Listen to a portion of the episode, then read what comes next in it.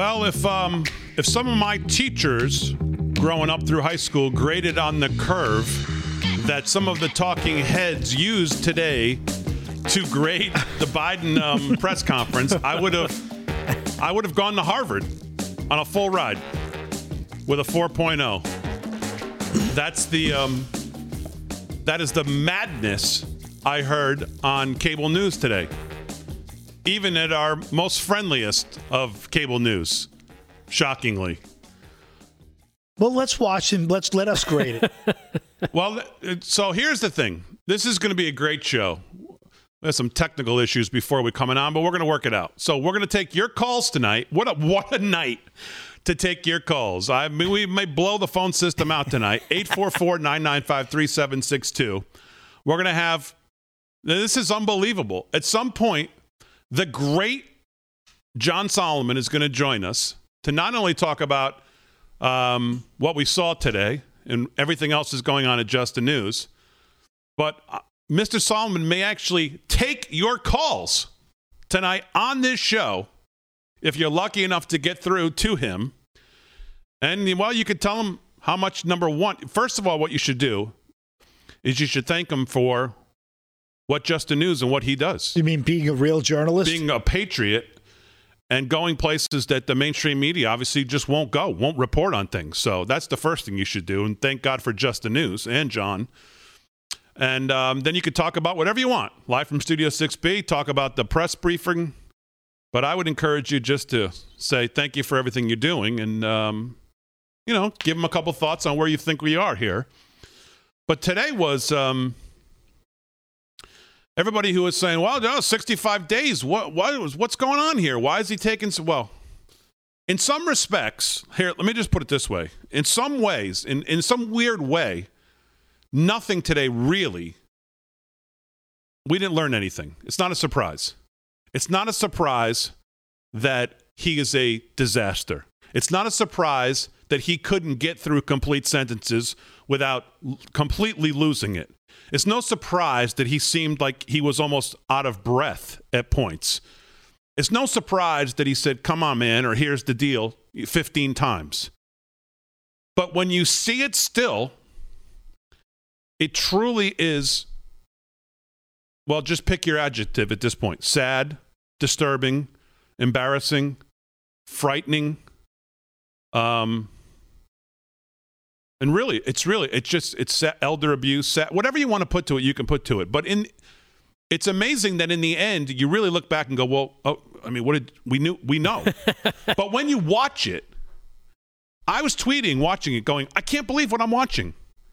But of course, I could believe what I'm. You know? Do you know what I'm saying? Yeah, it was like the outtakes from the Golden Girls or something, like that terrible. Like, oh, they messed up. Meanwhile, he's he's he's walking around he, he's losing track. You, you, don't know what he's doing. He doesn't know what he's doing, and he's constantly looking down when he's supposed to be having a conversation. And what's amazing, first of all, if you made it through the whole thing, I have the whole thing. We're going to work our way through some of it because it has to be seen. Well, do you want people to stay with the show? No, I hope you didn't eat dinner right before we came on the air. That's the only thing I'll say. But um, for all the talk, here's Kaitlan Collins from CNN asking about the filibuster and smiling and laughing and uh, as Biden is filibustering throughout the whole press conference.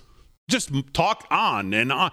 Do you remember the when Trump used to talk?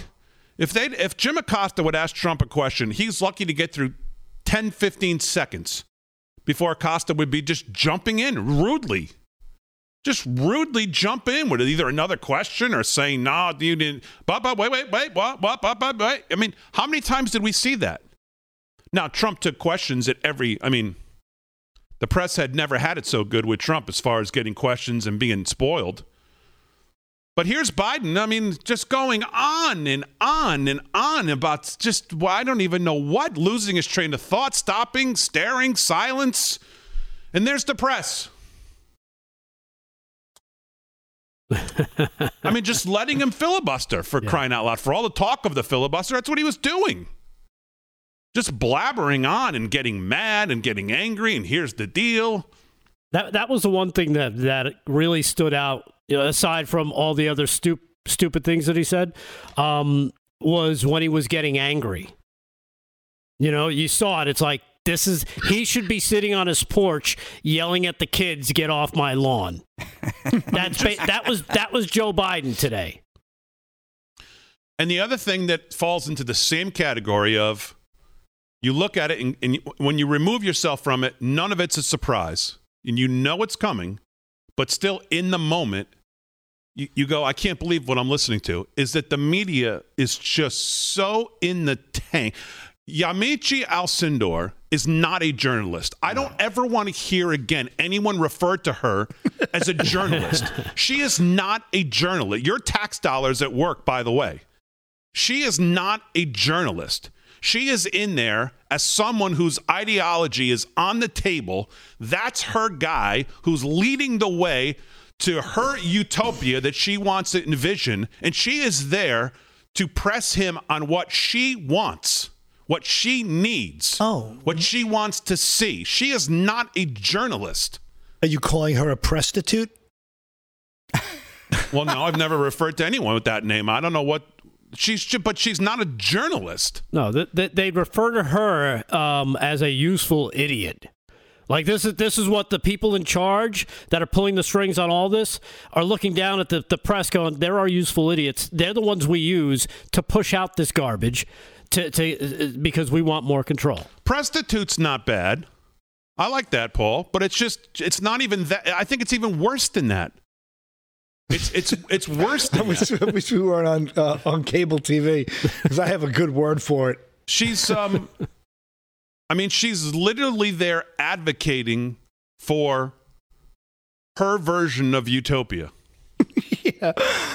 Yeah, UBI and and you know cancel culture and everyone wears the same outfit and everybody's equal and everybody's the same and you know everybody's beige and you know it's just you know everyone's just a worker bee drone and and nobody's there's no individualists left. Like, are you going to get as radical as I want you to get, President Biden? That's what she might as well have said. I have it. I'm going to show it to you. It's her question and fo- first of all, the first question. I mean, we're going to start from the questions and answers because it's just the first guy was just. I mean, the question was pathetic. The follow up was worse. She was pathetic. I mean, to hear the talking heads on cable talk about Oh, some of the que- what questions were good? All right, the girl from ABC, Vargas, get, tells this story of the kids. Of course, anything would these stories with these poor kids is of course, but I mean, they're just all in there at no questions at all about. I heard Trump's name way more than I would have thought I would have heard. No questions for the most part about COVID nineteen. No questions about. Uh, who's responsible for it. How many times have we heard Trump say China's going to pay the price? Of course, Biden can't say that because he's in he's in the bed with them. And he's there. He is talking about. He's basically lays out the case on how he's basically um, China's bagman almost. Well, I, they took me in and I, I spent so many hours with them and I did this and they wanted me to do it because this. It's like he's describing how he was like set up. First, I was told to, you know, take a nap. Then I was told I need to, you know, wipe uh, the sw- dribble off my chin. Then I was told I was need to ignore all the questions, and it's like, this is it's it really is. It's like watching like your, your grandpa where you're so nervous he's going to say something stupid because you don't have a filter anymore. I mean, half a million people dead, not and no questions about COVID nineteen, about this pandemic, a year in. Oh, he no real it. questions. He solved it. None of the deaths are his fault. Right.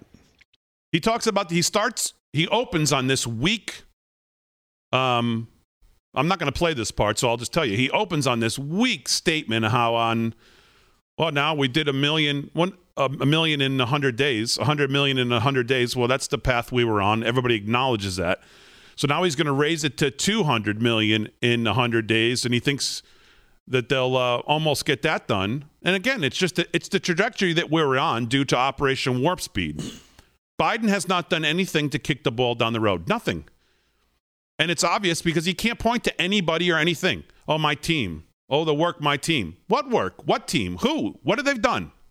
What specifically? We've gone through the we we know the details. We can go through the prior administration, see the doses that they ordered of all these different vaccines. We know where we stand going into January 20th. What have you done? We know what you talked about when he was in office, how the vaccine was this, and you wouldn't take it, and you demagogued it, and you and you. She said, "I wouldn't even take it if Trump, if if, uh, if if Fauci tells us, maybe I will, but if Trump tells me I got to take it, I'm not taking it." That's what she said in the debate. Oh, but now, oh, look at us. Let's just go down there and jump in front of the parade. And did you notice, by the way? What else did you hear today? Oh, our big $1.9 trillion spending bill. What did I tell you? Now, GDP was growing. We know what it was growing without spending another dollar. We already know what GDP growth was going to be in the first quarter due to what happened at the end of last year and the V shaped. Uh, Larry Kudlow's talked about this. We know what that GDP was going to look like. But what did they do? Past the 1.9 trillion has very little to do with COVID. And what did he say today? Exactly what I told you he'd say. Well, due to all of our groundbreaking legislation, oh, well, the growth, the economy's growth, and the well, no, no, it was going to be that no matter almost no matter what. So again, just trying to get out in front of the facts and um, take all the credit for all of this, and just lie. I mean, there was there was so many blatant things that he just lied about. Some of them really repulsive about kids at the border accusing, almost accusing the Trump administration, and I don't think I'm stretching it here, of, of killing migrants. Oh, yeah. He said they starved to death. Yeah. As if they just like, you know, took them and just throw them on the other side of the border into the desert and they just stay there. Right. I mean, just repulsive. I mean, I couldn't get through it. I, I, I couldn't get through it when he got into the China thing, talking about how he was groomed and he spent more hours with them than anyone else and all that, I, I just, I, I turned it off. I couldn't take it anymore. I really couldn't. I couldn't take it anymore. The media is so in the tank. They've no interest. I mean, think, think about what's going on. This government, federal government, Leviathan keeps getting bigger and bigger and bigger. The spending, the the HR one, S one, everything. The not nothing, just nothing no questions about any of this. Wouldn't, wouldn't even think about going to Peter Doocy. Wouldn't even think about going to Emerald Robinson. Wouldn't even think about going to anybody who might ask just a semblance of a, of a real question. He could barely deal with the ones that Yamiche Alcindor was asking.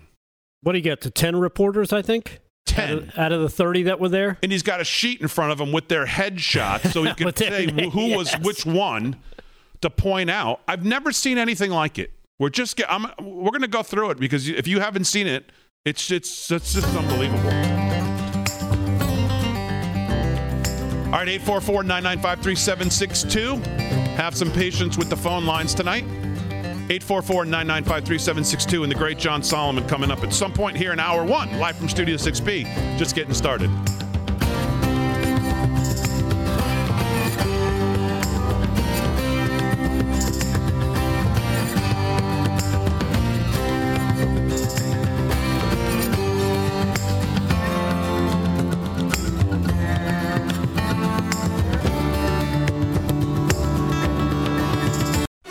Real America's Voice is a news platform dedicated to keeping people informed. The U.S. will have enough COVID 19 vaccines available to vaccinate every adult in America. Headlines from here in the U.S. and around the globe. Protesters are continuing to ignore threats of years in prison and lethal force by police. Full coverage of live events. So 92% of that $2 trillion spending bill is unrelated to COVID. Real news, honest views, real America's voice. All right, live from Studio 6B, 17 past the hour on a Thursday night. We're going to spend most of the night, other than sports and a couple other things, um, on um, what we saw today. Please welcome right now the founder and editor in chief of Just the News, the great John Solomon. Mr. Solomon, live from D.C. How are you, sir? I'm good, Damon. Good to be joining you tonight. The phones are blowing up here in Washington, D.C. I don't know what you guys have done, but uh, I feel like I'm at a telethon. Yeah. it's amazing. Well, you're on the great. subject. Can you get us 20 bucks or yeah, 30 bucks to have, the lights sure, on? Yes. If, they have, if they have Amex Black cards, I'll take it. Um, well, uh, I don't know if you heard the first segment, but obviously. Um, I did. I mean, I is there any place that I'm that far off, or give me your thoughts on what we saw today? Listen, I've been covering politics for 30 years. I've been in Washington 30 years this year. I've never seen a presidential news conference like this. Uh, first off, we've never seen a president, at least in my lifetime, go 60 plus days before he held his first news conference. And then there were just moments where the scripting was so painful. He, he would have to stare down at his notebook sometimes for 10, 15, 20, 30 seconds and couldn't answer things without checking his notes. And, you know, Barack Obama Bill Clinton, Ronald Reagan, George Bush. Let's go through them all. Uh, both George Bushes, Donald Trump. I, I, can't remember them having to refer to their notes all day long before they could even give an answer. Uh, the softball questions were embarrassing as a journalist. You know, you go to those press conferences, you're charged as a journalist to go create news, make news, not impolitely, not the way it was done during the Trump years, but you know, if the if the president doesn't give you an answer, please follow up and, and try to get that answer. No one did that today. Uh, uh to call it a softball game would be insulting to softball. It just was a. Um, it was just a terrible performance, and it's why so many, at least half and more of the country, distrust the American news media, certainly the national news media that work out of Washington. And, and you know, Joe Biden got away with uh, not having to answer any tough questions, and uh, and he got away with being able to cheat on his notes. I'd like to take a test the way he did the news conference. I probably would have had better grades in, in grammar school. It's yeah. just um, he had a cheat sheet, and and I just can't remember another president that reliant uh, in a press conference on that cheat sheet. People will make of it what they do. Uh, what I make of it is it, it didn't turn out to be the newsworthy event, with the exception of one thing. He did claim that he wants to send all of the illegal aliens who've entered the country back. Now he's got to be held to that standard. Will the next press conference, will they confront him with the numbers and see if he really sends all of the illegal aliens back? I, will be interested to see if that next news conference comes with that question. Yeah, and I saw the headline on Just the News at first press conference Biden talks border says immigrant families should all be going back by Daniel Payne on Just the News right now. Yeah. You know, it was more than just notes, though. I mean, there were times that he literally looked down and read paragraphs like uh, when it came yeah. to certain subject it wasn't like he was just kind of glancing in a couple of like i don't know if it was the white house official shots that were from his right side you can see right. that he had a sheet of headshots of the press like of everyone's headshot so i don't know if he could make sure he was calling on the right person and where they were from because yeah. he usually has a handler who does that for him calls out the next person but mean he was right. reading paragraphs of things i mean it was so obvious ari fleischer's sure tweeted, seemed that way I, yeah. I couldn't see the notes so i don't want to speculate whether he read them verbatim or not but it sure felt that way i just could tell you i've covered a lot of these things i watched a lot of things and when i was at the ap i did running off of news conferences where you're writing things fast to get it out on the ap wire service i can't remember another president who had a news conference that went this way. But then again, I can't remember another presidential candidate who campaigned from his basement for most of the uh, fall election. and so I, mean, I, don't think we should be surprised by yeah. what's happened here. Uh, at some point, the American people are going to begin to ask the question: Is this how we want our president to act? And and they'll they'll give an answer. We'll know uh, where his approval ratings are. We'll know by you know the the support or lack of support for his policy soon. Amen. But today was an unusual spectacle for anyone who's been in Washington the last 30 years. Yeah. Uh, so let's talk about some of the subject matter. Obviously, immigration took up a lot of the first part of it. I mean, yeah. Um, what do you make of obviously this is a self-inflicted wound at the border? We, we've played the clips of him back in the debate saying the first thing I should do, we should do is surge the border. We I mean we've played all of this. Right. Um, you know, press has has not been allowed in. If that was under Trump, I could imagine what we would be hearing in the in oh, the uh, uh, yeah on cable news every night. Um, so what do you make after listening to whatever the mumbo jumbo was today? He says he's going to be transparent, but he can't quite tell us when he's going to do that because he's got the plan, which no one knows what the plan is, has to first go into effect. Is that pretty much what you heard? I did, and uh, and also he kicked the ball to Kamala Harris, so she gets to handle this big stink ball now, and uh, you know, and it, listen, it, it's marred the beginning of his presidency on his liberal checklist, he's achieved a lot of things. They're pushing stuff through the Congress fast. He's got more executive orders than any president I can remember. So he's getting a lot done. But they clearly had a policy and they didn't have the plan in place to deal with it. And he created a humanitarian crisis where none needed to exist. I had Mark Morgan, the former CBP commissioner for both Barack Obama and Donald Trump. He served two different presidents. Yeah. And he said, listen, if Biden knew what he wanted to do, all he had to do was be competent, go to the CBP, go to the HHS, and before they opened the border up, have all of the resources there to make sure that people came in and they weren't lined up on in tents and uh, side by side in buildings and not getting COVID tests. This is an issue of competency, and I think the American people thus far have uh, graded him with a, a, failing grade or maybe a D. I, I think that's some of the early uh, feedback we see. An important poll on Just the News today. Uh, a large percentage of Americans, nearly half of Americans, believe that those who are illegally entering the country should be detained and deported, no released into the country. So the, the largest segment in the poll, nearly 50%, supported that as a solution. That's not uh, Joe Biden's policy. He's running against a very strong current in America, uh, against the way this has been conducted. And I just wonder what the long term effects are on the credibility of his presidency. Yeah, he was. Um, he was. Mark Morgan is uh, was. I went back.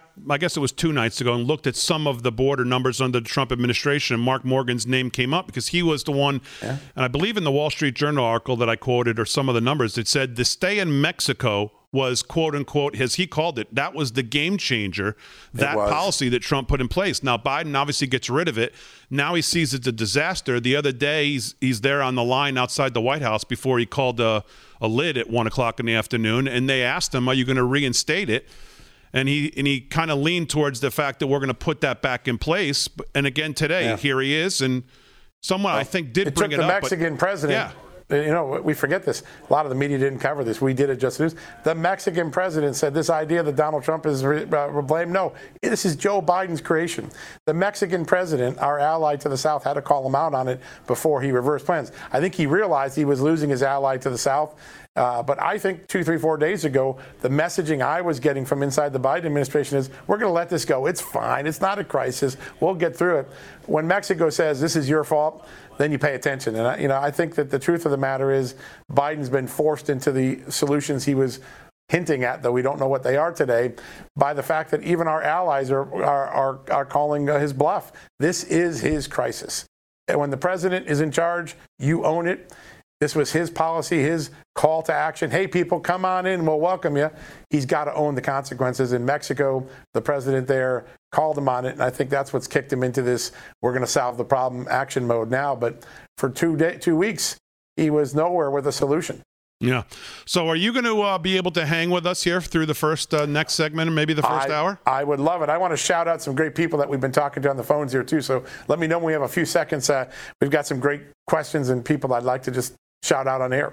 Okay, we will do that. The great John Solomon with us. He's going to try to answer some calls. Your calls at, uh, what's the number, G? I'm too old to remember. 844 995 3762. We will uh, bring Mr. Solomon back when we get back here, live from Studio 6B on a Thursday night. Call now. You may be lucky enough to get the great John Solomon on the line from Just the News. We'll bring him back to see who's. Uh, and who's even calling. luckier to get Harry. if you're really lucky, you'll get Harry. No, Harry's not there. Oh. All right, we're back right after this.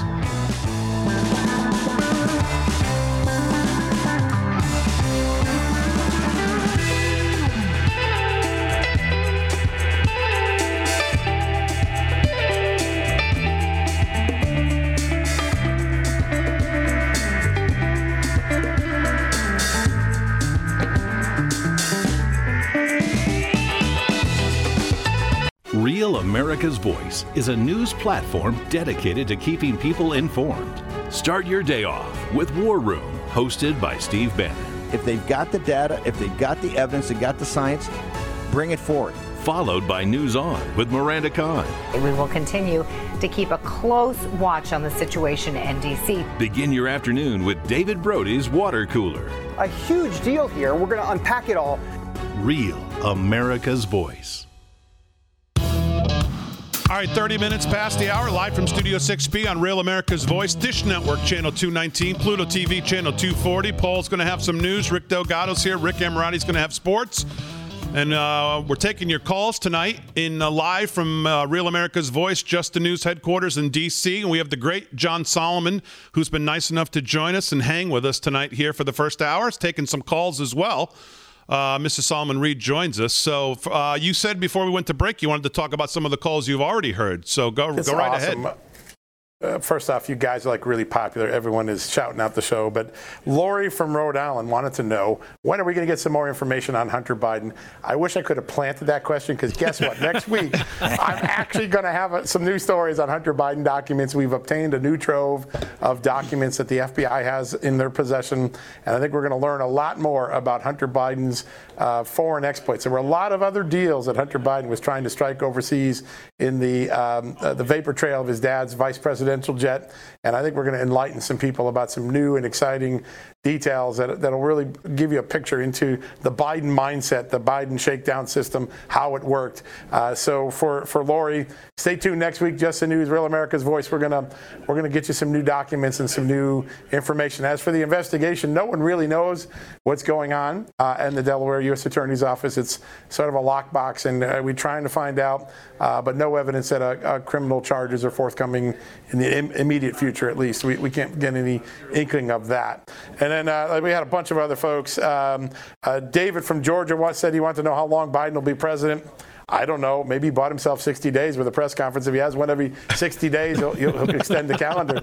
Um, I don't know. I mean, listen, as long as he wants to serve and as long as he's healthy and fit to serve, uh, you know, he's going to be there. I mean, that's what the Constitution says. But that sort of question gives you a sense that in the psyche of the American people, we're only we're still supposed to be in the honeymoon period. He's not even through his first hundred days, and people are wondering already when is he when is he uh, going to punch out his ticket. I just don't know, but uh, I think today's performance, you know, provoked a lot of questions like that. So good well, question from Georgia. We do uh, have a David bet from going Georgia. here. We have an over under Yeah. bet going here. So if you want to get in on that betting action, you, you can. I don't know if you're I've interested. never won a bet or a game of poker in my life. I'm the biggest sucker there well, we're having a game I- next weekend. Would you like to come? yeah, yeah, absolutely. My wife, the second my wife hears a poker game, she takes my wallet from me. I don't, that's how bad it is. She won't even let me bet with M and M's. That's how bad it is. So Um, let me ask Uh, you before, all you before you get on to the next callers. let's stay on Hunter Sure. Biden for a second. Did you? I, I know you know this, and I'm sure it's been on Just the News. I I happen to see it again today in Politico. The story about his handgun. And now we find out that the Secret Service agents went down and showed up. Can you just give the brief overview? What, is this a story? Yeah, it is a story. We, we are able to confirm that there's a police report that Hunter Biden lost his gun. So let's think about this for a second. Hunter Biden, the son of uh, the Democratic president in the Democratic Party that's always preaching about gun control, gun responsibility, he lost his gun near a, a school. According to the police report, he lost his gun. His wife, their ex-wife took it. Wife took it. I don't know, but you shouldn't lose a gun. And if you're going to lose a gun, don't lose it near a school where a young person can come in. So that's the first part of it. That that's been true. The second part of it, Politico has sources saying that at some point the Secret Service came in, even though they weren't providing protection to Hunter Biden or Joe Biden anymore, because it's 2018 apparently. Uh, they tried to intervene and, and try to get a hold of the gun or the situation, the police report, and the cops didn't let them do that. That part we haven't confirmed, but Politico has you know pretty convincing quotes and, and, and information there to suggest that may have happened as well. To me, the bigger story is if you're going to preach gun control, if you're going to preach gun responsibility, then you ought to practice it yourself. And losing a gun near a school is not a very good way to, to set an example for a responsible gun owner. So In interesting. fairness, he was high on crack, though. Right. So we have to We- give we- him a, we- bit, a break, right? I, I, you know what? I think if you own a gun, you got to be responsible 24/7. That's my my take. I- That's what my father taught me. My dad was in law enforcement, and you don't touch a gun if Mine you're too. not sober. You you don't lock it and use it or take it anywhere unless you're re- responsibly got it covered. And I always admired my dad, who every day came home and locked his gun up, made sure none of us kids would get it, and he always drilled into our head: you're going to own one of these, you treat it with the ultimate respect. And losing it near a school, I think, would violate at least my dad's rules, Yeah. and I wouldn't want to viola- violate my dad's rules. Trust me. Um, hey, hey, John, real quick, Dame, if you don't mind. Sure. Um, uh, yesterday, Jen Psaki was asked a question about Hunter Biden. I don't know if you caught it. Um, I missed it. about the Yeah, 3.5 million dollar payment that that he received Right. from the wife of uh, The Russian oligarch? right the the the, uh, the mayor of, of uh, Moscow, and she Right. Dismissed wife it of- as yeah. as oh I, I don't know anything about the uh, what you're talking about. Well, that's What an answer she gives to almost like that? Well, that's the answer she gives often at the podium. She's the first press secretary that doesn't seem to be plugged into her own White House. So it doesn't surprise me, but it would take five seconds to do this. There's a Senate report. I can, I'll send her a copy if you'd like. That Senator Grassley, Senator Johnson. There were things called suspicious activity reports. They're called SARS.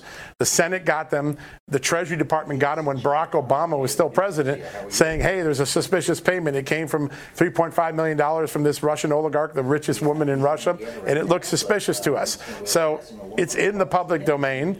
It was written about in a Senate, official Senate report.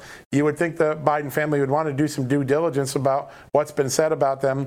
You know, the payment doesn't go directly to Hunter Biden. It goes to a company that he and Devon Archer and other uh, of his business partners have. So it goes to an LLC or company. But there's a lot of correspondence showing that they were trying to help this Russian oligarch who was having a problem getting a bank account set up in the United States. Hmm, I wonder why. She's a Russian oligarch. I can't imagine why there'd be a problem with that. So they're helping helping her try to get the, the account set up, and then this money flows in after they get the account set up, and that's why uh, it was flagged by a financial institution to the Treasury Department. That story is true.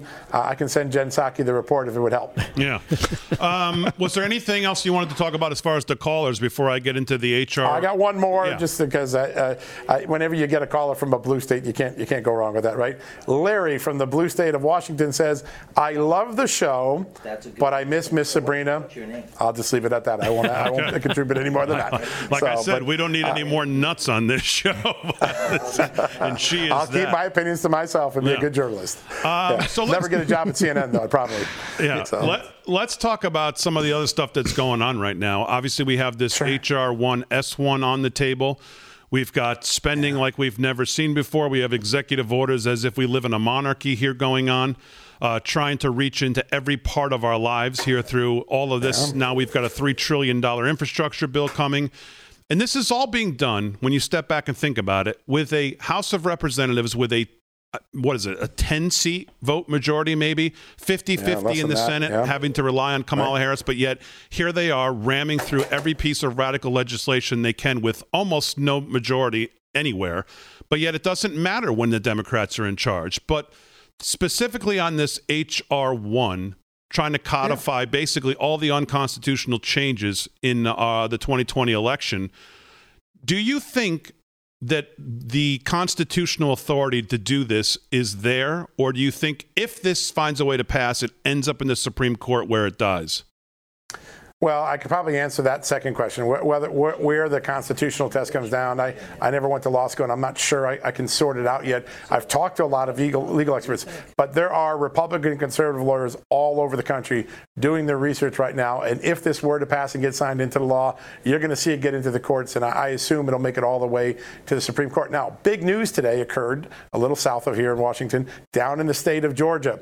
The House and Senate both houses. This is interesting. A legislature gets work done in one day. In Congress, it takes 10 years. But in one day, they passed this election reform bill in Georgia.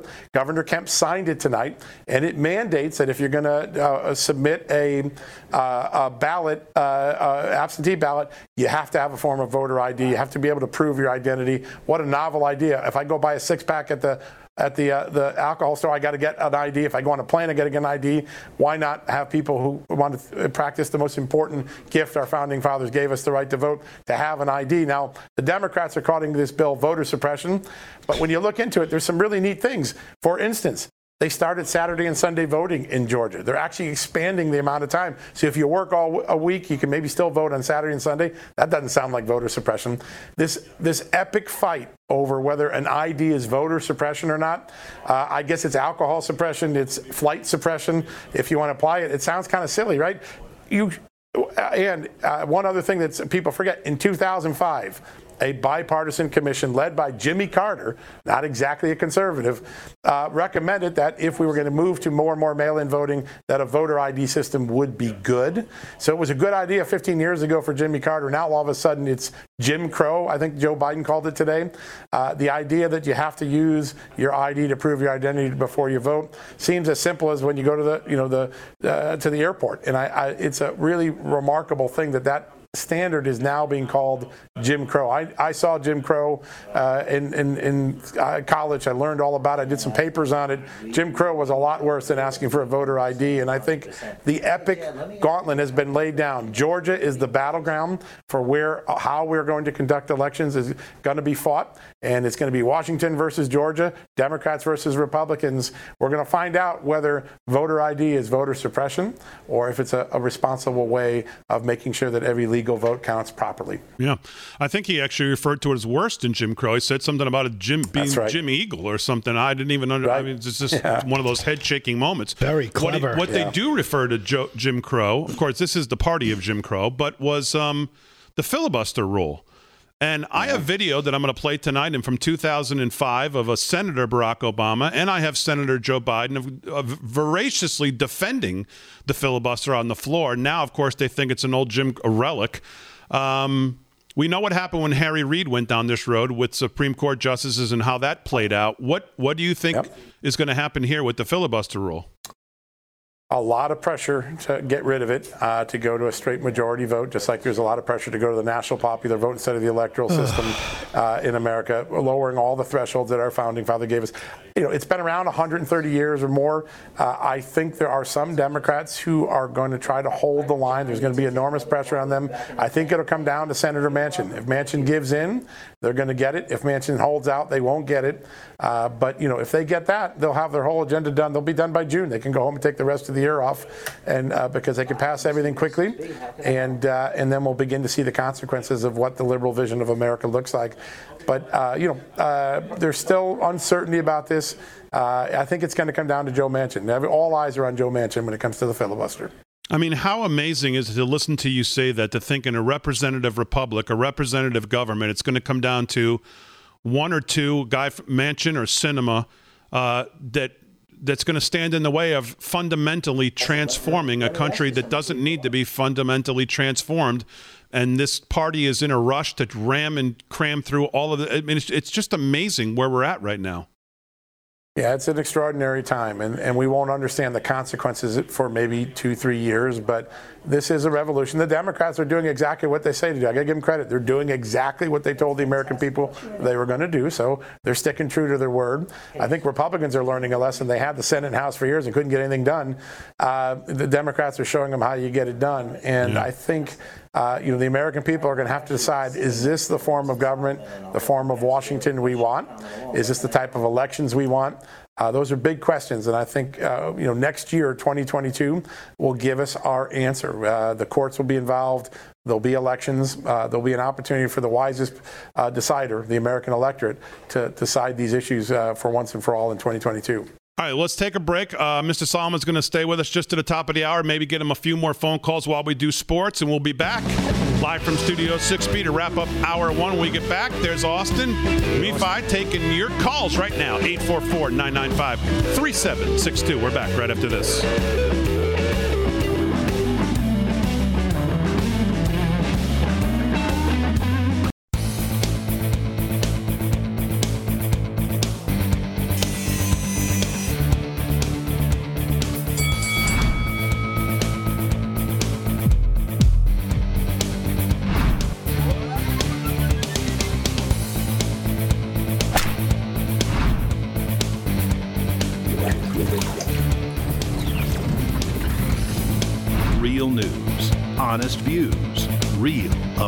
America's voice.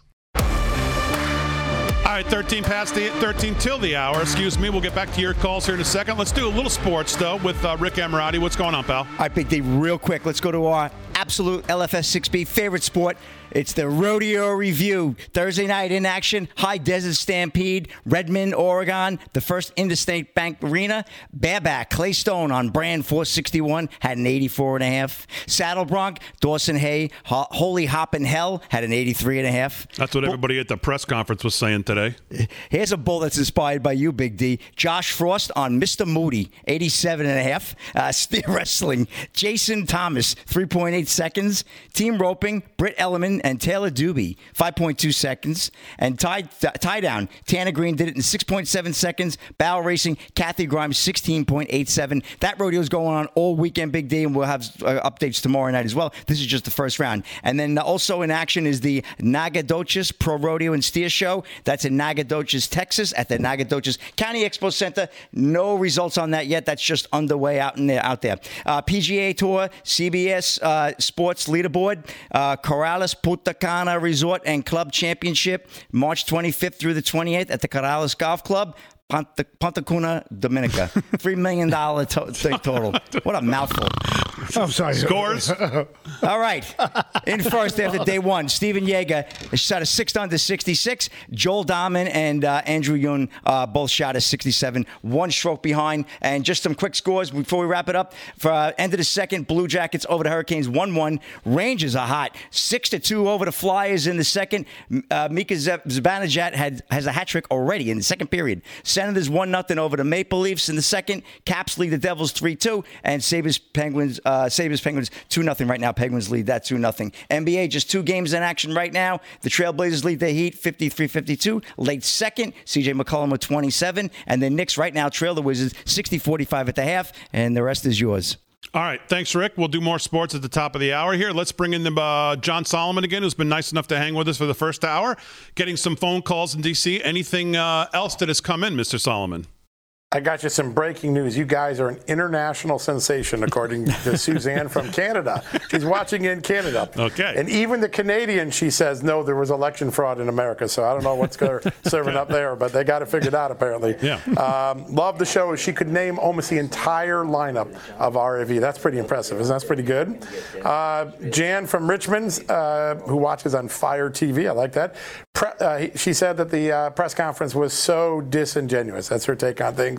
And uh, Eddie uh, from Kansas, Oakley, Kansas, said, uh, What are we doing in Kansas to stop all this election nonsense? I don't know yet, but I'm going to find out for you and we'll try to get you an answer tomorrow. Okay, very good. Um, so, a couple things I want to ask you before we let you go. First of all, I always appreciate your time and hanging with us for the first I hour. love doing really this. This is a fun it. show. It's one of my uh, one of my favorites to come on. So Thank anytime. you very much. I appreciate that. Um, what did you make of what's going on with Kristi Noem?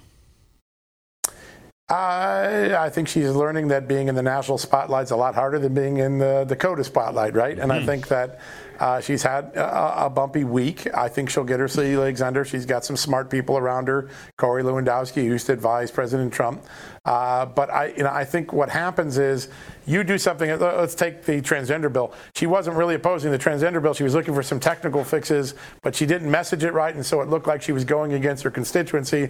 And by the time she could get in control of the message, uh, it would already boomeranged around her. That probably wouldn't have happened if she wasn't, you know, someone that we're thinking about for 2024. But everybody's going to shoot at you once here, and you've got your own team shooting at you. All the Republicans that want to knock you off the 2024 stage, and then you got all the Democrats who are shooting at you because they're still mad about that Mount Rushmore thing last Fourth of July. And so, you know, you're getting shot from all sides, and it reminds you once you step onto the national spotlight, you got to have your A game 24/7. You can't snooze for 10 seconds, or you'll get kicked in the derriere. And I think she's learning the hard lesson. I suspect she'll get uh, uh, get this under control and come back out and and and you know be the conservative that I think most people think she is. Yeah.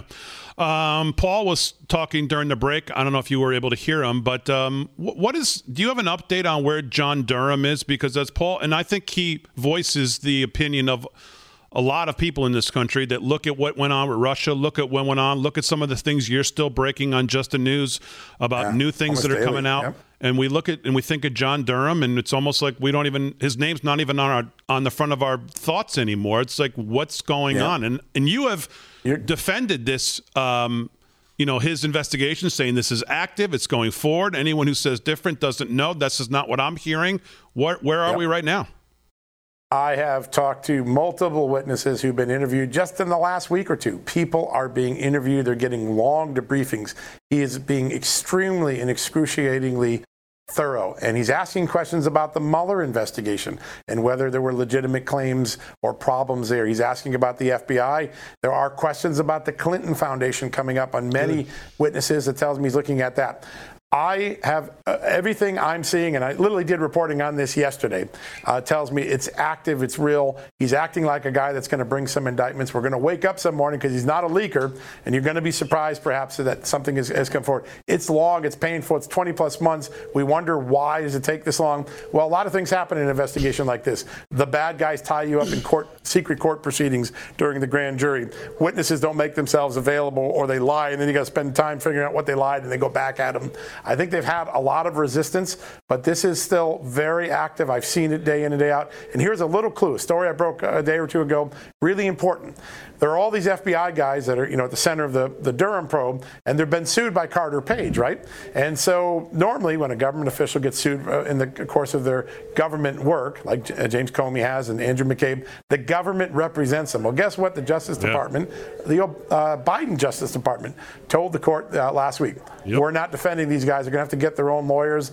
That is a sign uh, that the Justice Department knows something else is coming down the pike. Uh, ordinarily, they would provide representation. So uh, I, I- it's frustrating. I'm frustrated because you know it seems that it shouldn't be this hard to get the answers. But there's a very active investigation. Some of the people have been tying it up in court battles, but I think John Durham's working through it, and uh, the game is far from over. I wouldn't be surprised if there was a small number of indictments in the near future. Okay. Uh, about two minutes left here. Let me just ask you about the former president. I said to Hogan Gidley the other night, it's hard not to notice the difference that under the former president, you did feel like he was always defending America, for America, for America, workers, the border, secure America. Everything was America first. And now it just seems like it's all government, government, government first. But um, the former president has started to come out, give a couple interviews. He says he's going to be delving into social media world, maybe with his own platform. What do you expect we see from him over the next three and a half years?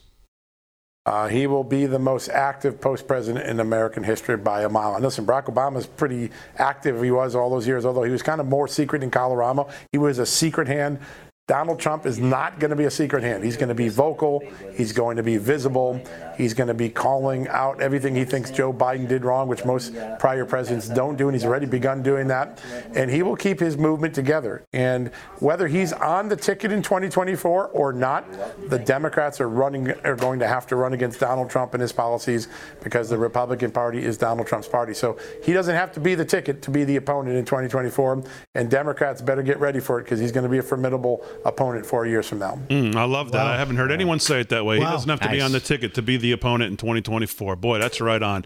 Well, uh, I always appreciate your time. Thank you for taking some calls from the listeners. And uh, I love, love what you're doing, Justin News. We're there every night, every day. We report all the news. And thank you so much. Thanks, guys. Have a great rest of your show. The great John Solomon here, live from Studio 6B. Hour two coming up. We'll take a look at some of what happened today in the press briefing. And uh, we'll do sports news, and we'll continue to take your calls live from Studio 6B. We're back right after this.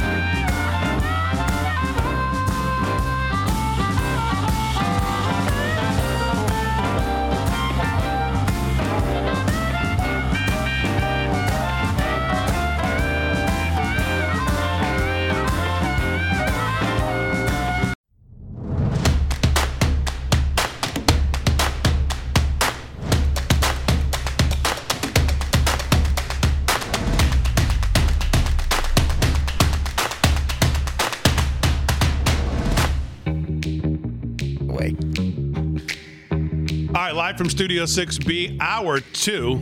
that was the fastest hour I can ever remember in the year. Is it what's today? 25th. On the 28th, it'll be a year, our first year anniversary of being on Real America's Voice. Do you want to know why it went so fast? Yes. Why? Because we didn't have to do anything.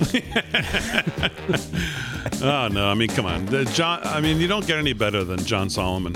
It really is so appreciative to have a real journalist because between Epoch and and Just the News and and you know, maybe the Federalist, it's so hard to get you know any news. I mean, he's taking calls from the viewers. I mean, hello. cool is that? Yeah. I mean, how cool is that? Now way he's to getting us end- coffee. Way to end that cool relationship you set up there, Damon. He's gonna Hey, be John, like, "That's go get us last coffee." Time I do this. He said we're um, international. we're the the NSYNC of politics. he's Still on the phone. Look. yeah, he's still talking to people. Is that bye bye bye? Saw last night on the air. He's, So- he's like, no, Harry, I have to get off the phone, Harry. Get off the phone, Harry. Now Harry called me in the commercial break, and he wants to. Uh, of course, you know he's jealous of John when John comes on the show. How good he is. So Harry, of course, says, "Well, I could call in too." I said, "That's all right. We'll take you at ten oh one." You should ask him the same questions you asked John to see how he answers. All right, Harry, your turn. I'll circle back. we'll see how it goes. Oh man, hey, look! uh, Did you notice that Austin, um, well, looks a little different this Yeah. week? Yeah, man, he he looked like he lead guitar player for Primus or something. And now he looks like just a Now now he's like a. CPA on Wall Street Yeah, something. now he, looks, well, come on. And Mifi's also answering phone calls here. This is Mifi's first week of answering calls. He's probably thinking, "How do I get out of here?" But no, maybe he's not. I think he could be enjoying the the, the people. The audience is great. They are. All right, live from Studio 6B. Oh, so, Rick, I rushed you through sports, I know, because we had John for the first hour. So, anything else in sports you didn't get to that you want to get to? Uh, Yeah. We got plenty of time now, so. Well, just one I wanted to get to uh, somebody that I've admired for many years. Uh, Dick Stockton retires uh, after more than five decades in broadcasting. This is from Jay uh, Rigdon of MSN Sports. Dick Stockton has done just about everything there is to do in sports broadcasting, from the NBA Finals and Winter Olympics on CBS to Carlton Fisk's Game Six homer on NBC in 1975. Some of our old schoolers will remember that World Series, which Cincinnati one. Uh, now 78, Stockton is retiring, telling the New York Post, Andrew Marchand, that it's time. I originally wanted to be a sports writer, Stockton told the New York Post, but after graduating from Syracuse in 1964, with that goal in mind, Stockton took a slight turn into sportscasting, where his career has included narrating one of the most famous home runs in baseball history, becoming the voice of the legendary 1980s Lakers Celtics NBA Finals, and enjoying a run that spanned CBS, TNT, and for nearly the last three decades, Fox Sports. Now, after 55 years and on his own accord, he is retiring. I just think it's time, the 70 year old Stockton said. So he's going to move on. But Dick Stockton is absolutely one of those legendary voices. And uh, one by one, they're starting to leave us, and now we're in a new decade. So, Yeah. I mean, Stockton and Heinsohn, it's hard to even imagine Celtics basketball without those two voices. oh, Tommy Heinsohn, he was fantastic, D. Absolutely. Absolutely. I mean, just fantastic. So, it's only 78, though, so that's Yeah. good for him. Yeah, he's got a nice little road ahead of him. Hopefully, Yeah. he did well. Good stuff. Man, when you said it, I thought, my God, I, I had, a, I thought you were going to tell me something happened to him when you Oh. said that. it's nice to report a good story where they didn't pass away, you know, Yeah. D? Yeah. Good stuff. All right, very good. Uh, so we'll do more sports here in an hour or two. We'll do some news. Um, we'll touch on, well, we'll touch on what happened at the White House today, which was just embarrassing. It was just, just embarrassing on many levels. That that's the president of the, that that's the president of the United States, and that that's the media, and that's what they could come up with. Knowing this was coming for a week, if not more, once he finally decided he was going to do one he needed to practice or whatever he, they say he needed all this time to prep.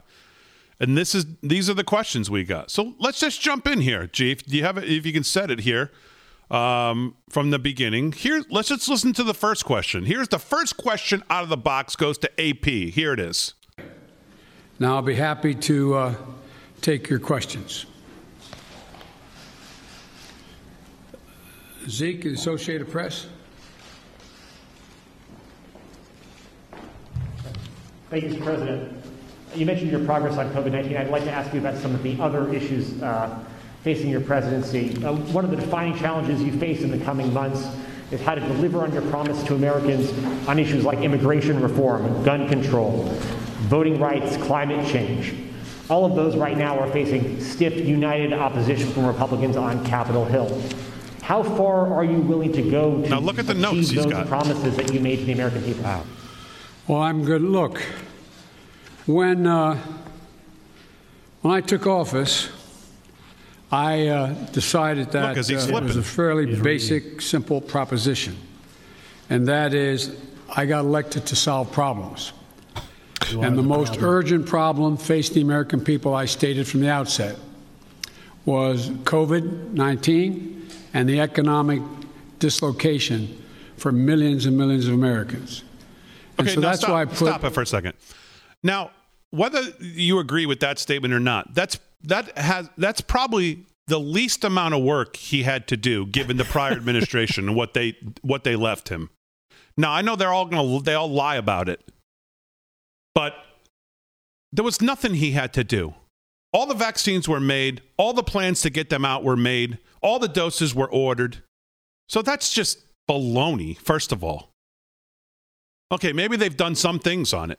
But the, the idea that they had to spend all this was a running theme today. I actually tweeted it that you could he can only do one thing at a time. You're the president of the United States. He was actually asked a question here as we go through this later on, and he says, "Well, I've really only been focused on.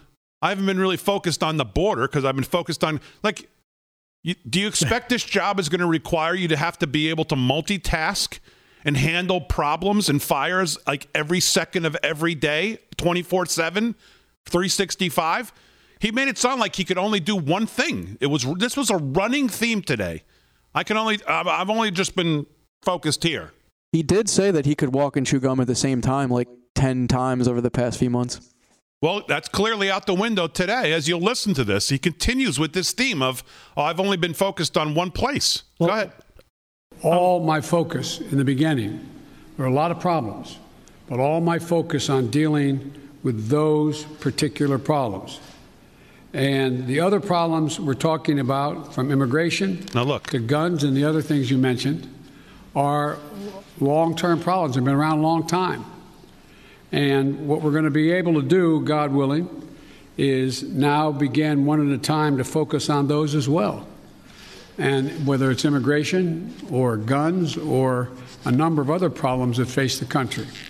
But the fundamental problem is getting people some peace of mind so they can go to bed at night and not stare at the ceiling wondering whether they lost their health insurance, whether they're going to lose a family member, whether they're going to be in a position where they're not going to be, they're going to lose their home because they can't pay their mortgage, or the millions of people are going to get thrown out of their homes because of the inability to uh, to pay their rent. So, but what has he done to address any the, of that? What has he done? People got at the fifty four hundred bucks at the most. So what has he done to address those things? He won't get the governors to open up the country. He doesn't have kids back in school five days a week, 100% of the kids in school, to allow parents to go back to work full time, those who have to be home with their kids if they're home. What has he done to address even that list, if you even want to take that at face value? He hasn't done much to, to help any of those uh, things he just listed either. And he's compounded it by, uh, you know, killing some jobs along the way on his very first day, if you remember that. Yeah. Go ahead.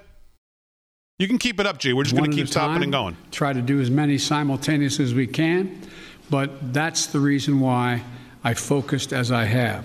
And here's the deal here's I the think deal. my Republican colleagues are going to have to determine whether or not we want to work together or they decide that the way in which they want to proceed is to, uh, is to uh, just uh, um, decide Uh, to divide the country continue the politics of division. Okay, now stop but it. I'm not going to stop it. Go ahead, Paul. Uh, first, his question was if my Republican colleagues want to work together, I mean roll over and eat your pile of garbage and your your un-American policies without any pushback. Is that what you mean by work together? It's it's, it's ridiculous. Ridiculous. This guy's a clown. When he said that, I was thinking to myself, well, where what we heard about unity all coming into this administration, unity in his speech on, on January 20th. What opportunity has there been to work together? Does he think inviting Susan Collins, Lisa Murkowski, uh, Romney, and them over to the Oval Office to talk about this 1.9 trillion that they were going to ram through no matter whether they had the votes or not? Is the opportunity? Where is the opportunity to work together on? What possibly could they work together on? What can we work together on? Uh, minus th- those Republicans, quote unquote, Democrat, whatever you want to call them, RINOs that I mentioned. There's not a single Republican, even the um, the weakest of them, that believes in anything you've done or anything you've signed. So what what what does he mean by that? They're going to have to decide. They're going to have to decide. I don't think they have much of a choice here. I think they need you to come to the table. You guys are the ones in the rush here. And you could even bring your buddy Obama with you, you know, who makes the decisions for you. You know, as long as we could chat it out. Go ahead. Do that. I'm just going to move forward and take these things as they come. Follow up, Mr. Now listen to President. the follow up. Can your presidency be a success if you can't make progress on those four challenges climate change, immigration reform, gun control, voting well, rights? Well, I plan on making progress on all of them, but that's going to be for the American people to decide. I think, you know, I, I doubt whether maybe you did, maybe others did. I, I, I, thought, many of you thought there was no possibility of my getting the, the plan I got passed, passed without any Republican votes. Well, Pretty who big deal. that? Got passed. How is it a Growing the big deal? economy. People's lives are changing. So let's see what happens. All I know, I've been hired to solve problems, to solve problems, not create division. Hired? Hired? Okay, to the Uh, list. okay. Uh, how about Yamish? She doesn't can't even pronounce her name. Thanks so much, Mr. President. Um, you've said over and over again that immigrants shouldn't come to this country right now. This isn't the time to come. That message is not being received. Instead, the perception of you that got you elected as a moral, decent man is the reason why a lot of immigrants are coming to this country and entrusting you with unaccompanied minors. How do you resolve that tension? And how are you choosing which families can stay and which can, can go, given the fact that even though with Title 42 there are some families that are staying? And is there a timeline for when we won't be seeing these overcrowded facilities with, run by CBP when it comes to unaccompanied minors? Well, look, I guess I should be flattered.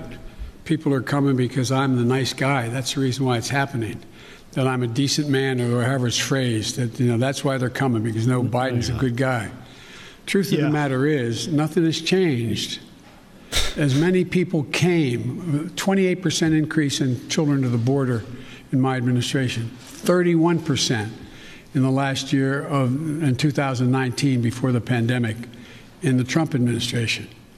It happens every single solitary year. Okay, stop it. Uh, first of all, I don't know that those numbers are correct because I read you Mark Morgan's numbers the other day, and I believe last April was the single lowest month, I believe at 16,000, uh, that we have had in a 15, oh, 15 seconds. I think it meant 15,000, uh, that we've had in a long time. So I don't know where those numbers are even real. All right, we'll continue when we get back.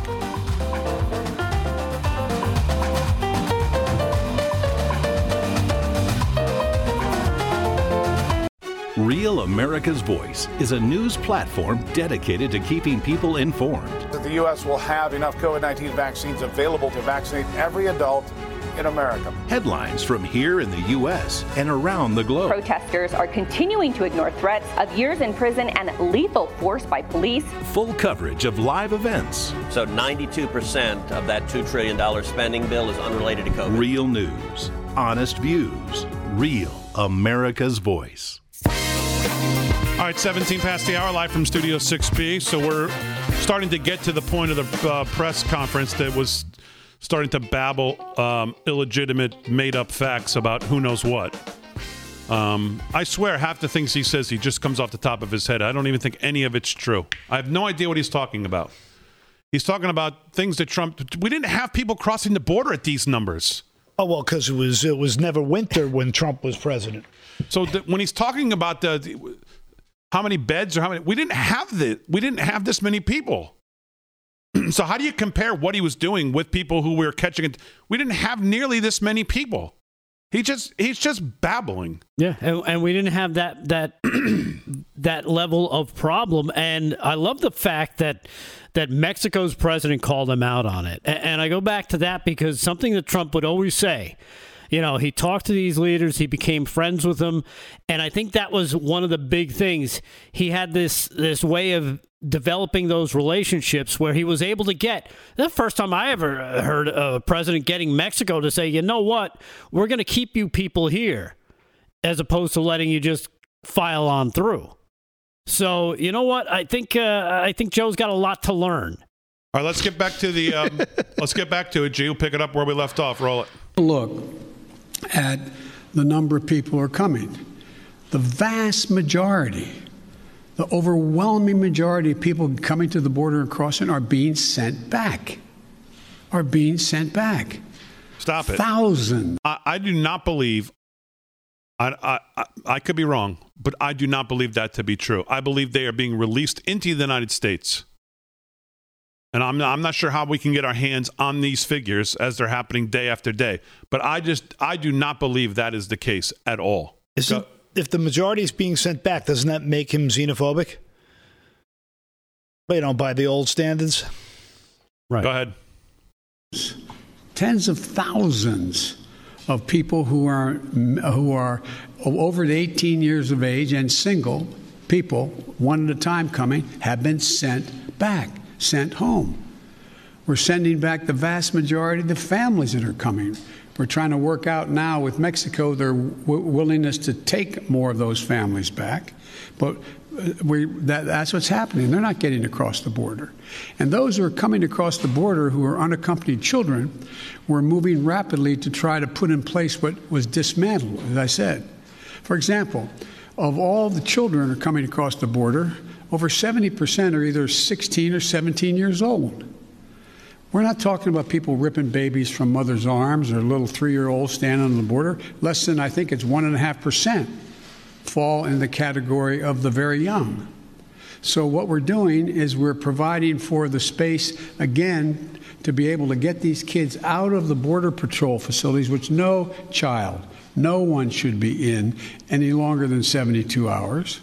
And today, I went to, for example, I used all the resources available to me, went to the Defense Department, and, and the, the Secretary of Defense has just made available Fort Bliss, 5,000 beds be immediately available. 5,000 beds in the Texas border. So we're building back up the capacity that should have been maintained and built upon that Trump dismantled. It's going to take time. See? And the other thing we're doing, I might add, am I giving you too long an answer? Because if you don't want the detail. No, no, but I mean, I, I, I don't know how much God. detail you want about immigration. See, but, Maybe I'll but stop What there he's doing there is he's talking about the beds that they, they, they used to be available that now they got rid of because, well, the policy changed. And he just wanted it to be turnkey. Hey, just turn it on and, and let them all come in. We got beds for them. What? They got rid of the beds? Now what do we do? That's his complaint. Pretty um, pretty interesting. The president of the United States says, "Well, I, I don't know how much information you want here on uh, immigration. I think I'll just stop there." Is that his way of saying, "Am I babbling? I'm, I'm babbling." He know he caught himself babbling, and he's now maybe out of bounds from what his handlers tell him he's allowed to say. That's what it feels like to me. Like he's always trying to not piss off his boss for saying too much or giving up too much detail, because I. I, I cannot get over what I'm watching with this guy. He's asking for permission. He says things like, I'm going to get in trouble. He calls uh, President Harris. I mean, this guy is a puppet. Here is um here's the advocacy follow up from Yamiche Alcindor from NPR. Your tax dollars at work. Roll that.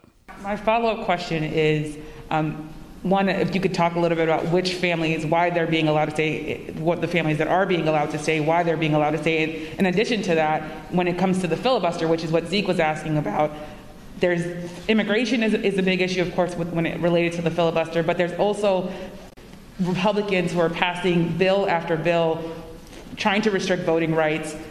Chuck Schumer is calling it an, an existential threat to democracy. Why not back a filibuster rule that at least gets around issues Listen to including this. voting rights or immigration?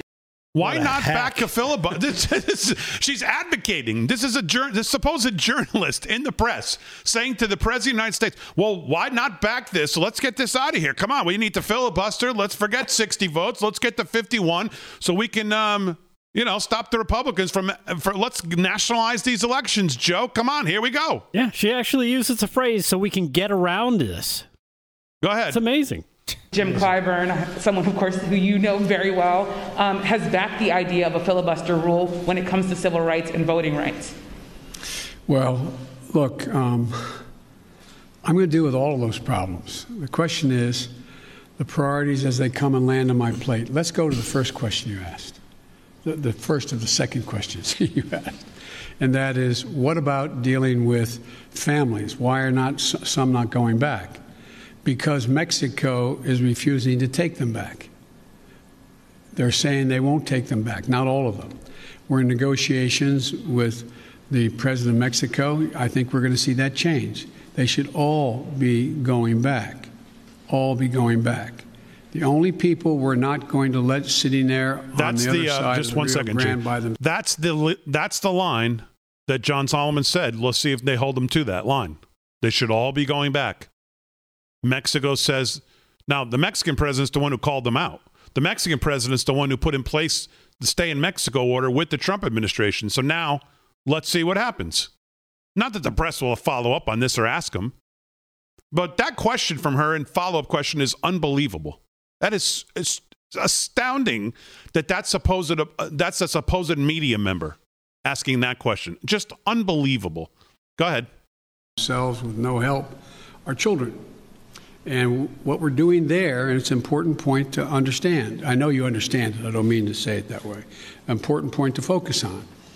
The vast majority of people under the age of 18 come to the United States come with a telephone number on, the, on a wristband or come with a telephone number in their pocket in the United States a mother, a father, a close relative, a grandmama or grandpa. What was happening before is it's taking literally weeks and weeks and maybe even months before anybody pick up the phone and call to see if there really was someone there. Well, we've set up a system now where within 24 hours there's a phone call made as that person, that child crosses the border.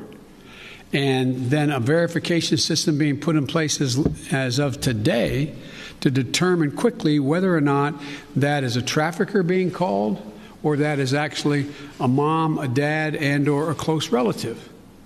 They're establishing that right off the bat. If it in fact is mom or dad, dad says to take the extreme case, I got a birth certificate.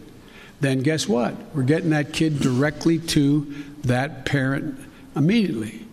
And so that's going to reduce significantly. There's two ways to reduce child populations in circumstances that are not acceptable, like being We'll, held. we'll jump at a forward to the next question here in the break. Does that seem like a system that's going to work to you? no.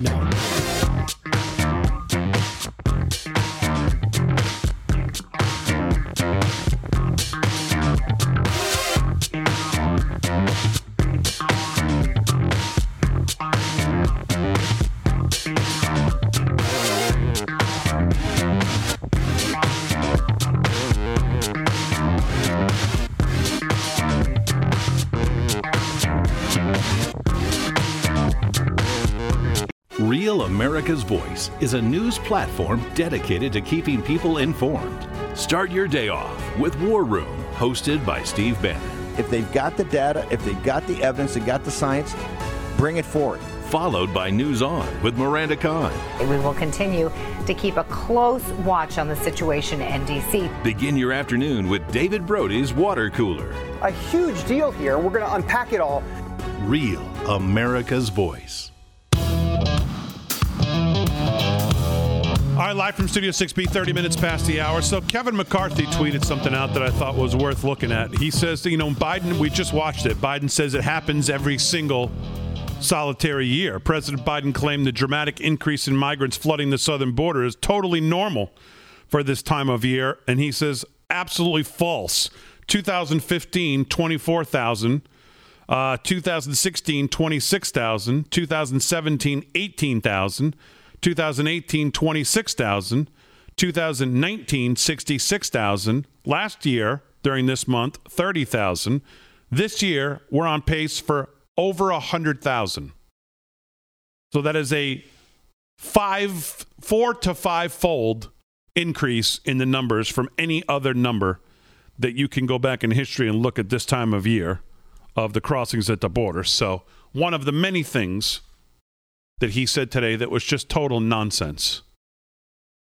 Um, all right, do you want to do some news here, Paul, or do you want me to go back to the briefing? It's your call. You know, the only thing I want to mention is that on Breitbart, it revealed 80% of the Central American women and girls are raped crossing into the U.S. Now, the article is extremely long, so I'd rather, you know, go, we'll do it tomorrow night, but, um, you know, it's just incredibly brutal that what's going on there, and to act as if this is all Trump's fault is so. It's it's just mind-boggling to me that people believe the gaslighting. So you know, I, I I'd rather dissect the idiot in chief than you know than read this. All right, question number three, I believe, was from um, somebody at ABC. Roll that, G. Okay. Um, If you can remember who it is, let's go to the Uh, cheat sheet. Come on. Sorry. Oh, Singman, Ms. Kim. Thank you, Mr. President. Um, to follow up on the filibuster, so do you believe it should take 60 votes to end a filibuster on legislation or 51? If we could end it with 51, we would have no problem. You're going to have to, the existing rule, uh, it's going to be hard to get a parliamentary ruling that allows 50 votes to end the filibuster, the, the existence of a filibuster. Um, but um, it's not my expertise in what the parliamentary rules and how to get there are, but our preoccupation with the filibuster is totally legitimate. Only in the but Senate in the for meantime, we got a 48 lot we can do while we're talking about what we're going to do about the filibuster. Um, let me get here. Okay. Uh, um, Cecilia Vega.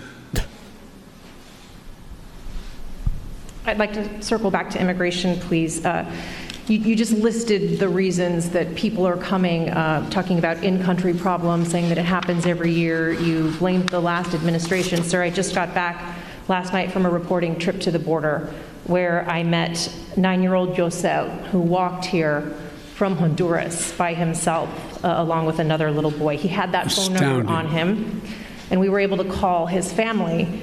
His mother says that she sent her son to this country because she believes that you are not deporting unaccompanied minors like her son. That's why she sent him alone from Honduras. So, sir, you blame the last administration, but is your messaging in saying that these children are and will be allowed to stay in this country and work their way through this process, encouraging families like Josel's to come? Well, look, he okay? no. Stroking the idea that I'm going to say, which I would never do. Now listen to this. If an unaccompanied child ends up at the border, we're just going to let them starve to death and stay on the other side.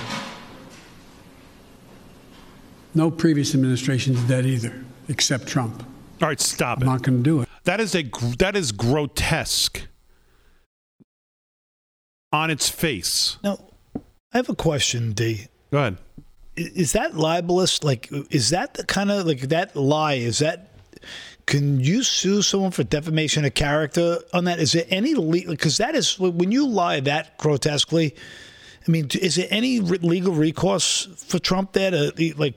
Is there anything anyone could do about such a heinous lie, or really such a damaging lie? I mean, I guess I, I'm not an attorney. I I don't think you can sue for what people say. I mean, if even if you consider it libel, you'd have to show some kind of harm. I don't. I don't. I mean, I don't know. I don't know. I'm not an attorney. I just don't know if that's like. but that is such a grotesque and utter lie to accuse the former president of letting kids die. Yeah, I mean that seems damaging. I, I don't know. That seems like it goes just too far. But I don't, you know, I don't know anything about it. on the other side of the border, like they would just let them stand there in the middle of the desert starving and die, is such a grotesque, disgusting lie. But not that I'm surprised though, coming from this this guy.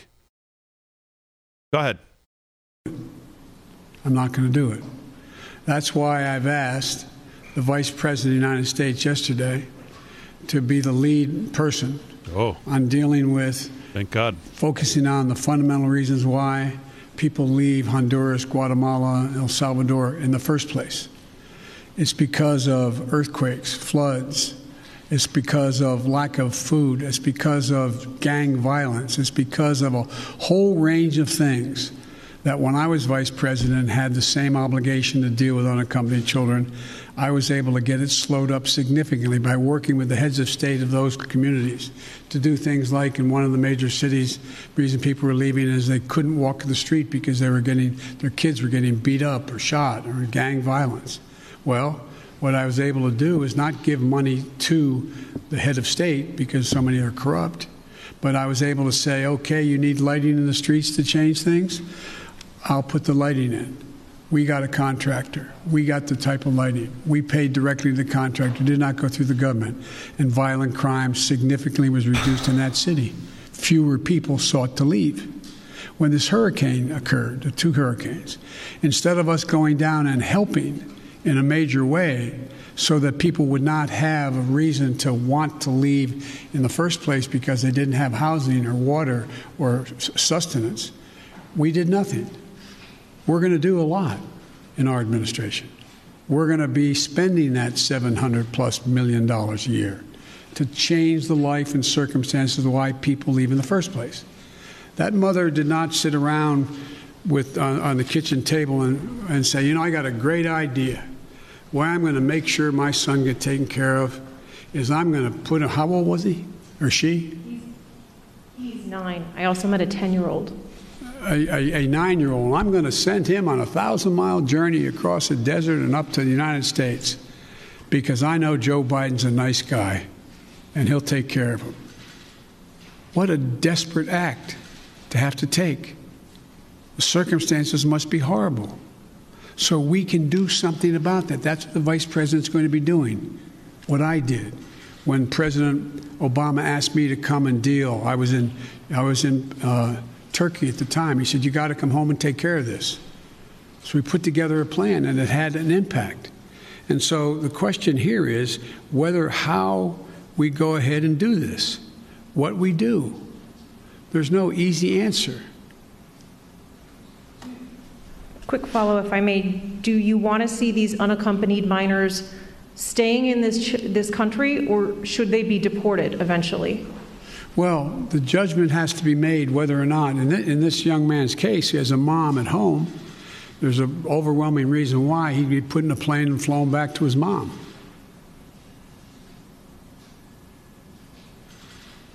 Follow, sir. You mentioned uh, circumstances that must be horrific. The Customs and Border Protection Facility in Donna, Texas, I was there, is at 1,556% capacity Yep. right now with mostly unaccompanied minors. There are kids that are sleeping on floors. They are packed into these pods. I've spoken to lawyers who say that they, some of these children have not seen the sun in days. What's your reaction? What is your reaction to these images that have come out from that particular facility? Is what's happening inside acceptable to you? And when is this going to be fixed? I, I, that's a serious question, right? Is it acceptable to me? Come on. That's why we're going to be moving a thousand of those kids out quickly. That's why I got Fort Bliss opened up. That's why I've been working from the moment this started to happen to try to find additional access. All right, just children to be. This is Just- painful. That's, that's enough. Uh, uh, Through all of this, has anybody heard anything that's going to actually address the problem and slow down what's going on? If anything, throughout this press conference, all he does is confirm what every migrant who's been interviewed has said.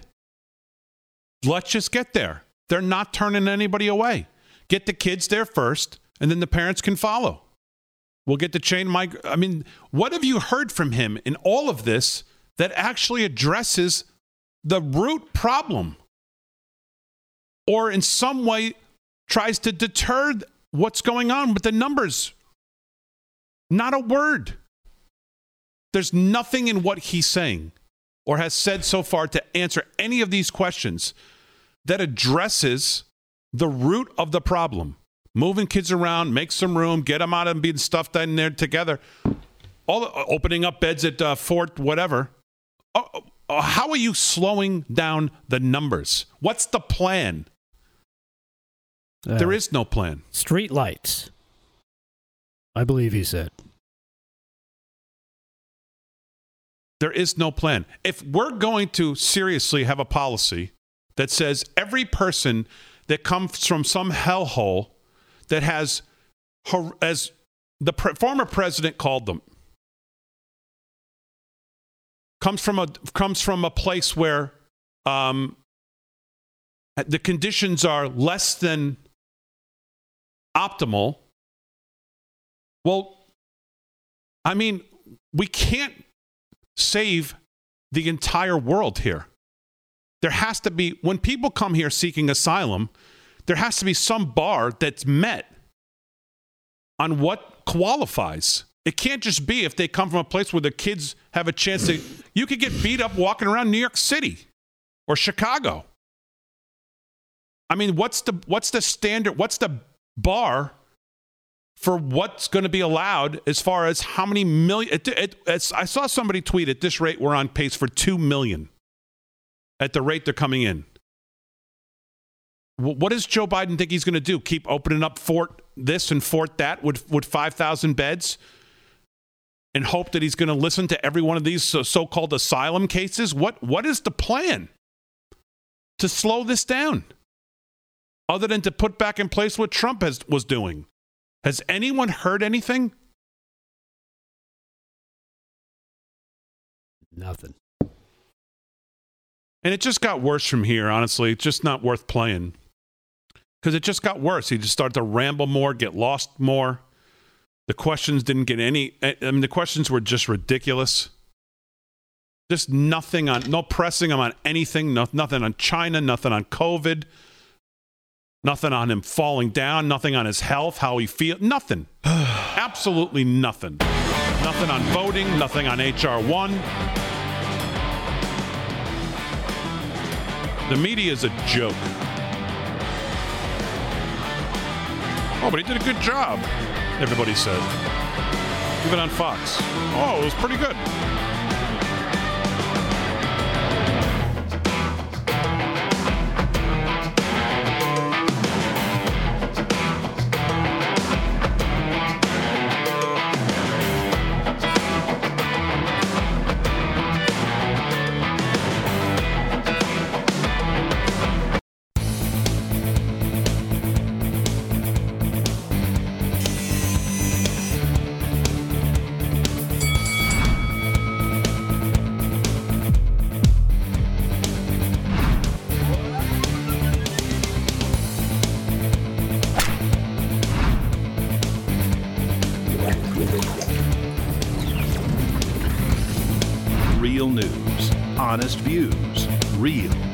America's voice. All right, live from Studio 6B. Great night. John Solomon joined us hour one. I have 1,078 emails to go through. Wow. Just, I don't know. I'll try to get to them. I don't think I will. Uh, 13 till the hour. Let's do some, I'll try to look at some now. Let's do some sports and hear what that is. Rick Amorati. What's going on, pal? All right, Big day, busy night in the NHL. 11 games in action tonight. Uh, right now, in overtime, the Maple Leafs and Senators are tied 2 2. And also the Islanders and Bruins in a battle in Boston, the TD Garden Center there. 3 3 in overtime. Islanders Rangers just 7. won. What's that? Islanders just won. Islanders just just won, literally. I just Yeah. checked. Nice, four to three. Good good call, Mr. Nolan. I like that news. Um, and Rangers over the Flyers, seven to three, looking good. The New York Rangers look like they're going to make a good playoff run there. Penguins over the Sabres, four nothing. That's a final. Capitals over the Devils, four to three in the third. Uh, right now, the Blackhawks are up two nothing over the Panthers in the second. Predators all over the Red Wings, five to one. Also in the second, Lightning lead the Stars two nothing second, and Golden Knights over the Avalanche one nothing. That's end of the first period. NBA action, just a few games in action tonight. Uh, right now, the Heat lead the Trailblazers 110 107. That's late in the fourth. Uh, the Knicks have come back. It's now the Wizards 86, Knicks 81. That's also in the fourth. Um, and Knicks were down by uh, 15. They came back. And also, the Clippers right now trail the Spurs 55 49. Tonight, the Golden State Warriors take on the Kings, and the Philadelphia 76ers visit the Staples Center. Both games tip off in about 15 minutes.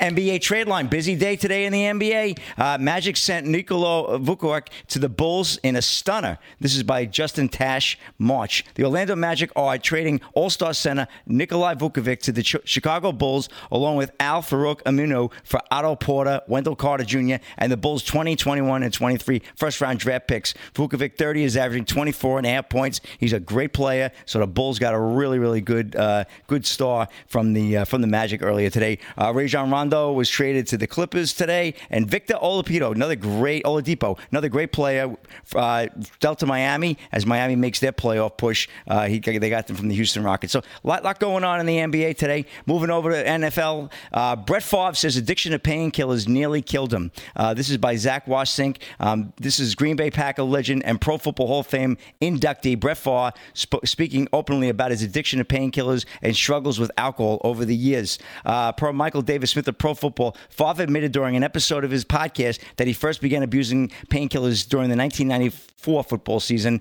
and had a seizure the night before a game the following year. Even a 75 day stint to an inpatient rehabilitation facility did not prevent Favre from once again using painkillers during his career, and he explained he went into a dark place at least once during the worst days of his uh, his addiction. And just to you know paraphrase, it's a long article, but he actually was contemplating you know giving it up. He was he flushed the eight pills in the less eight pills in the toilet, and he was just about near suicide, Big D. And uh, but he did overcome those addictions, and he has been clean for 20 years from alcohol and drugs. The great Brett Favre, one of the greatest quarterbacks ever to play the game. So wanted to bring that up. And uh, last story uh, that leads into another story. Same person, Serena Williams, later started withdraw from the Miami Open. Uh, she is not going to be in the Miami Open, uh, joining Novak Djokovic, Rafael Nadal, and Roger Federer. That was announced earlier today. And Serena Williams' remarks by sports radio host leads to his dismissal. This is Ryan Gaydos of Fox News. Conversation started with the toast and somehow became about skin color. A Buffalo, New York sports radio host was fired Wednesday for making a comment about Serena Williams and other black celebrities when talking about women he found attractive. Rob Lederman, the now former host of The Morning Bull on 97 Rock Buffalo, got into a conversation while talking with ESPN Buffalo Bills beat reporter Marcel Louis Jacques. Uh, the conversation was about what level on the toaster everyone on the show set for their morning toast. And this is why you got to watch yourself when you're on TV, as we know. Uh, he says, "I have I have them to the attractiveness of women that I find to be attractive." Lederman said, "I will never go to Serena Williams level, but I'm very comfortable with the Halle Berry level." He's talking about his breakfast toast. So Louis Jacques tweeted the clip, and an uproar of Lederman's comments followed. Uh, there's already an unfortunate and undeserved stigma attached to dark skin, so Rob, to take something to an undesirable, like burnt toast and compare it to the skin color, not a good situation. So this was just something I wanted to, you know, bring up, bring to to light uh, on the show uh, about what's going on here. These guys, I can't believe they continue to put their foot in their mouth. And uh, Lederman did admit later on that uh, he was horrified by his comments and he apologized. However, he lost an announcement job with the Buffalo Sabres and the Buffalo Bandits lacrosse team, in addition to his gig on the radio. So you got to watch what you say these days, guys. And that's What do you mean by that? sports. Just saying, you know, you got to watch what you say on the radio and the TV. Uh, And that's a wrap in sports, Big D. All right, thanks, Rick. Uh, any other news, Paul? I know we didn't do a lot of news tonight because we were busy with the presser and John Solomon, but any other news? I mean, I can go to, I can find some now, but if you want to just, uh, All right. Well, one thing I want to make sure you, uh, the audience knows, is the water cooler. David Brody, the host, of course, right here on Real America's Voice, which is fantastic. I mean, you really at this point have to have America's Real America's Voice on pretty much all day long. Well, not pretty much all day long. Just have it on. If you're watching, just have it on in the background. There's, there's. I mean, it just is one great show after the other. and David Brody is the host of the Water Cooler. And tomorrow, I believe at 3 p.m., Governor Kristi Noem. Let's get it on. no, very cool. Governor Kristi Noem on with David Brody tomorrow on the water cooler. So that's just appointment television right there. That's just can't miss because Mr. Brody will um will not do what the media did today in the in that. And that's um go I mean the only thing they didn't do is go up there and lick Biden on his cheek before they asked him a question. Well, that won't happen tomorrow. We'll get some answers. Uh, so the great David Brody with Governor Kristi Noem tomorrow on the water cooler, I believe, used to be 4 p.m. It's now moved back to 3 p.m. So make sure you stay tuned, and we'll get some clips of that G tomorrow if we can uh, to run on the show as well, and we'll see if uh, where she is. John Solomon seemed a little more um, pragmatic, I guess is maybe the word, about Governor Noem. Didn't you guys think? And what he Yep. said? Yeah, sounds to me like he. That's what's nice when you don't overreact to what happened, and it was disappointing for us to hear it. But we also all agreed that let's see how it unfolds, because maybe there was some method to her madness. But as he put it, you know, she just didn't say it the right way. Then the message got spun, and next thing you know, she's trying to get ahead of it. And Delgado, what'd you think of uh, what Solomon said on Noem? That's pretty much what I was thinking in the last couple days, and what I had shared was that uh, you know let's let's. She was trying to, like I said, clean up what she didn't like. Thought if she kicked it back, it just you know it just got all muddled, and and now she looks like she's uh she's the bad guy. But if there's no if there's no pressure for her to be like it's got to be signed today or you're against it, then give her the time. Let's see what happens. I believe Asa Hutchinson got a similar bill today in Arkansas, and uh, he signed it. An a um, transgender ban on women's sports, I believe. So uh, that's certainly not going to. Well, I, I don't know if it helps or hurts her. I maybe it doesn't matter, and she'll just say, "Well, our situation is different," and whatever it is. And I guess we'll find out. We'll see tomorrow. So that's that's the point. Don't miss this interview with Governor Kristi Noem. I don't think she's done many. I mean, on, on a national level with a national figure, she did Tucker. I don't know who else she's done, but she'll do David with David Brody tomorrow. let's get her next, Big D. Well, I mean, you know, I would I wouldn't mind getting her on, but the problem is it's you're pretty much treading the same ground. I'm not going to ask any better questions than David Brody's going to ask. I'll tell you that right now. So I, we'll see what happens tomorrow. We'll have the clips for it, but I want you to watch it at 3 p.m. and then we'll cover it tomorrow night. So, all right. As always, we salute our military, active and active police, firefighters, first responders. I can't thank John Solomon enough for joining us for the first hour and taking your calls. We will. We're making this a Thursday night tradition now. Well, so we'll see who the special guest is going to be next Thursday. Uh, thanks, Paul. Thanks, uh, Rick. Thanks, Rick. Thanks, G. Thanks, Fran. Thanks to Real America's Voice. But most of all, thank you, the Live from Studio 6B audience. We'll see you tomorrow night to wrap it up for the week. Live from Studio 6B, back with you in 22. We'll see you then.